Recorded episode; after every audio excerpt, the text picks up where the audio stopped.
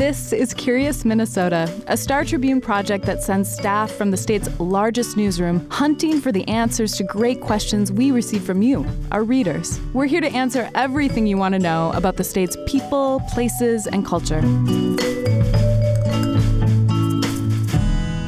Welcome to Curious Minnesota. I'm your host, Eric Roper. In some parts of Minnesota, buying a case of beer or a bottle of wine means visiting a city owned liquor store or Muni, as these municipal operations are sometimes called. Tim Bulfer, a listener of this podcast, wanted to know how Minnesota cities got in the business of selling alcohol. Today we're talking with Maya Marchel Hoff, who dug into the Prohibition era history of this law for Curious Minnesota while interning for the Star Tribune. But first, here's Tim.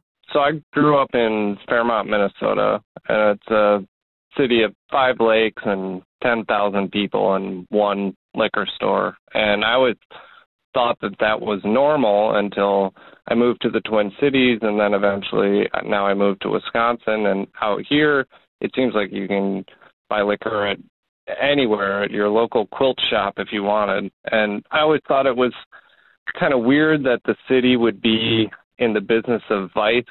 You know, you'd think a city would want to have people drink less, but at the same time they want the revenue from selling alcohol and it's sort of strange it's almost like if a city had a city owned casino or a city owned cigarette store or now with laws changing like a city owned marijuana dispensary and so I always kind of wondered why Minnesota has municipal liquor stores and if other states have the same thing.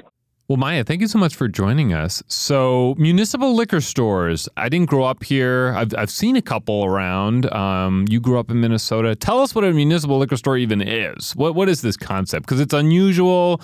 It's got a whole history, which we're going to get into. But what are we even talking about? So, municipal liquor stores, if anyone grew up in Minnesota, you know of them. Um, they are your family friendly corner store run by the government that sells alcohol. Basically, they are a government owned liquor store mm-hmm. um, that are set up by their communities and they're run by their cities. And in these cases, these cities and towns, they are allowed to create a monopoly. I mean, it's not like they're competing with other private stores in town. They are allowed to just exclude other private stores, right? Oh, yeah, for sure, especially if you're in a smaller town. Mm-hmm. And, you know, that could be because they can't attract a private business because they're so small, but it's kind of a, a bureaucratic monopoly where yeah. they're using the, all those sweet funds to mm-hmm. fund city stuff. Yeah.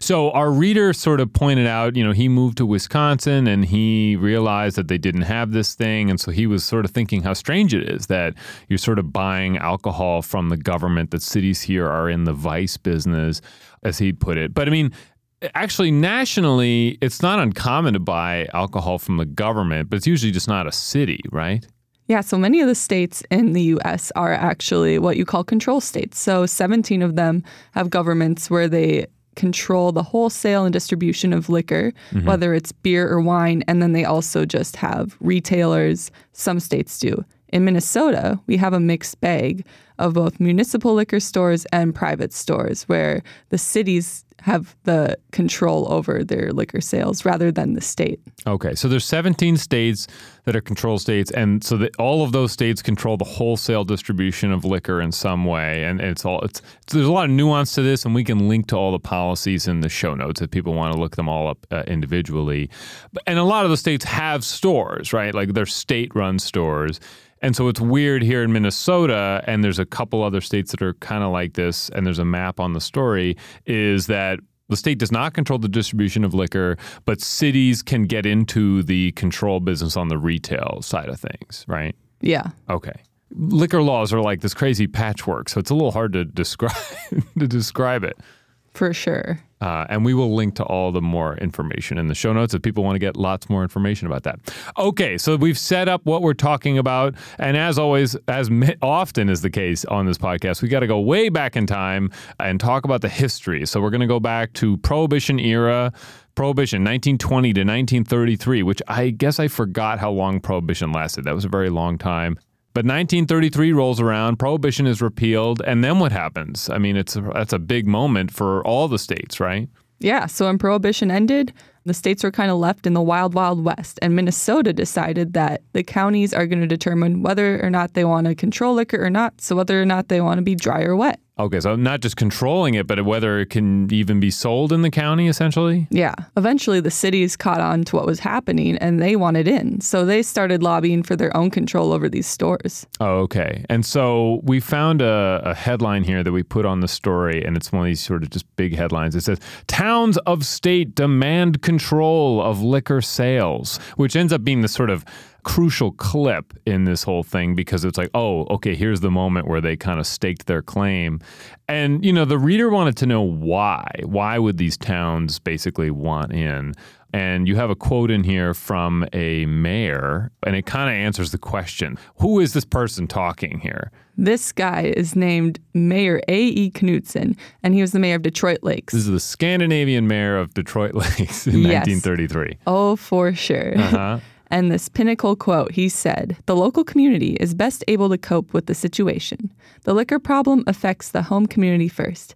It is an infringement on the rights of the municipalities and home rule if we are to place the control of this problem in either state or national governments. Okay, so they passed this law, and so is it just are they just creating liquor stores, or is it more complicated than that? Yeah, so what they call it is on sale and off sale. So off sale, your classic liquor store. On sale is a bar, um, and in some cases, a bar and grill or a restaurant that sells alcohol. So it can be either of these or both. So you can have like a municipal bar or a municipal liquor store or both. Yeah, they can be connected. In a lot of places, they actually are connected. Okay. All right. So some counties were dry, but the wet counties, you know, you could have a municipal, so the cities could decide, you know, what they wanted to do, municipal liquor store or not have a monopoly. So do cities start to embrace this? And, and what are the reasons why? I mean, if you're a city, it's kind of like, you know, nowadays we would think about this like, well, do you really want to get into the liquor business? Why were some cities kind of interested in doing this? So initially coming out of the gates, everyone's still in the prohibition mindset mm-hmm. where they very much still wanted to have control over liquor because it was still this kind of crazy taboo thing Right. apparently. But vice. um yeah, which is hard to imagine now, but In yeah. an era when we can buy THC and grocery store stuff like that and, and gas stations and what have you. they would be appalled. Yeah, THC gummies. Yeah, the, all, lots has changed since 1933. Yeah. But anyway, go on. Basically, they wanted to have control over the sales of liquors um, depending on their own community standards. hmm So whether or not they wanted to sell kegs or certain products or the amount of liquor. Okay. But then they start to realize some other benefits to this. Yeah, they caught on to the revenue part. Okay. They saw the money flowing in and they said, hey, we can light the baseball park down the street or we can help fix our sewers with this money. So Right. Kind of turned into more of that. Yeah, and you noted in the story a couple referendums where that revenue is playing a key motivating factor for people as they're sort of deciding whether to get into this. Okay, so fast forwarding to today, sort of on that revenue piece, I mean, some of these stores are making a fair amount of money, right? I mean, who, who's sort of raking it in? Yeah, so not surprisingly, in the metro area, those stores tend to make more money. Leading the pack in 2021, Apple Valley raked in a whopping $1.7 million. Oh, okay. And that's profits going to the general fund. there. Yes, that is Okay. deposited into the city's general fund to do with whatever the city decides to do with it. Okay. And, you know, I mean, not everybody is making that much money. There's a few stores that are losing money, but they're all not in the metro, right? right? So in 2021, there were 13 stores in the whole state that actually lost money. 12 of them were in greater Minnesota. A lot of the high earning stores are in the metro area inherently, probably because Okay. of population. Yeah. Back to the control question, which again, I guess it feels to us maybe a little outdated or, you know, because we're sort of loosening up. Sunday sales was legalized and all these things. Is it still a function of the municipal liquor store to be controlling alcohol? I mean, how, what, what did we learn about that? Most definitely. When researching this, it really reminded me of the whole debate about flavored tobacco and products geared towards a younger audience. Um, so, similar to that, a lot of liquor stores have regulations about that. So, for example, the St. Anthony liquor store, they don't want to sell products that younger kids might see and want.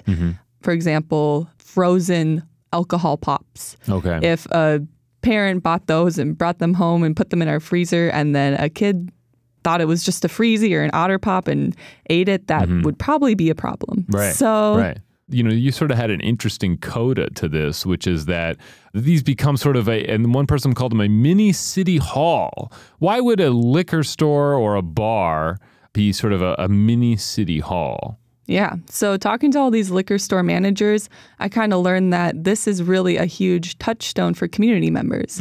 They get a lot more traffic from people in the city than other government buildings do. For example, thousands of people come to a liquor store every year, but not as many people go to City Hall. Okay. So, it's just kind of like this common place where people can have these discussions about what's going on in the city, um, have very like candid, comfortable um, free flowing questions about it. And a lot of these managers actually stay up to date on what's happening in the city because Yeah. they want to be able to contribute to these conversations. They want to be able to answer questions because they're still part of the government. Right. So, Right. And one of my jobs around here at Curious Minnesota is to find the fun old photos to fill these stories. And I just sort of stopped in my tracks when I found a photo that you can see on the story of these twin sisters, uh, Jean Durant and Jeanette Abel, and they're at the Rogers Municipal Bar and Liquor Store, and they're wearing identical shirts. And what else are you seeing in this uh, image here? It's like a classic Minnesota image. I'm seeing the regulars in the background chugging some beer and their thick framed glasses. Right, exactly. Well, cool. Great. Well, this is such an interesting history and I think that it's something we kind of take for granted, right? But it's this it's both unusual and it has a whole history to it. Yeah, it's the most Minnesotan way to regulate liquor for sure. Well, Maya, thanks so much. Okay, that's it for today's show. Thanks, as always, to Matt Gilmer for editing this podcast. Do you have a question you'd like to see us tackle or feedback for us? Send us a note at curious at startribune.com. And if you're enjoying this podcast, please tell a friend about it. Thanks. Thanks for listening to Curious Minnesota. We want to hear from you. Ask questions and read more stories online at startribune.com backslash curious. Our show is recorded at the Star Tribune's headquarters in beautiful downtown Minneapolis, and our music is produced by Matt Gilmer. If you like the show, please rate us on iTunes or leave a review. And until next time, stay curious.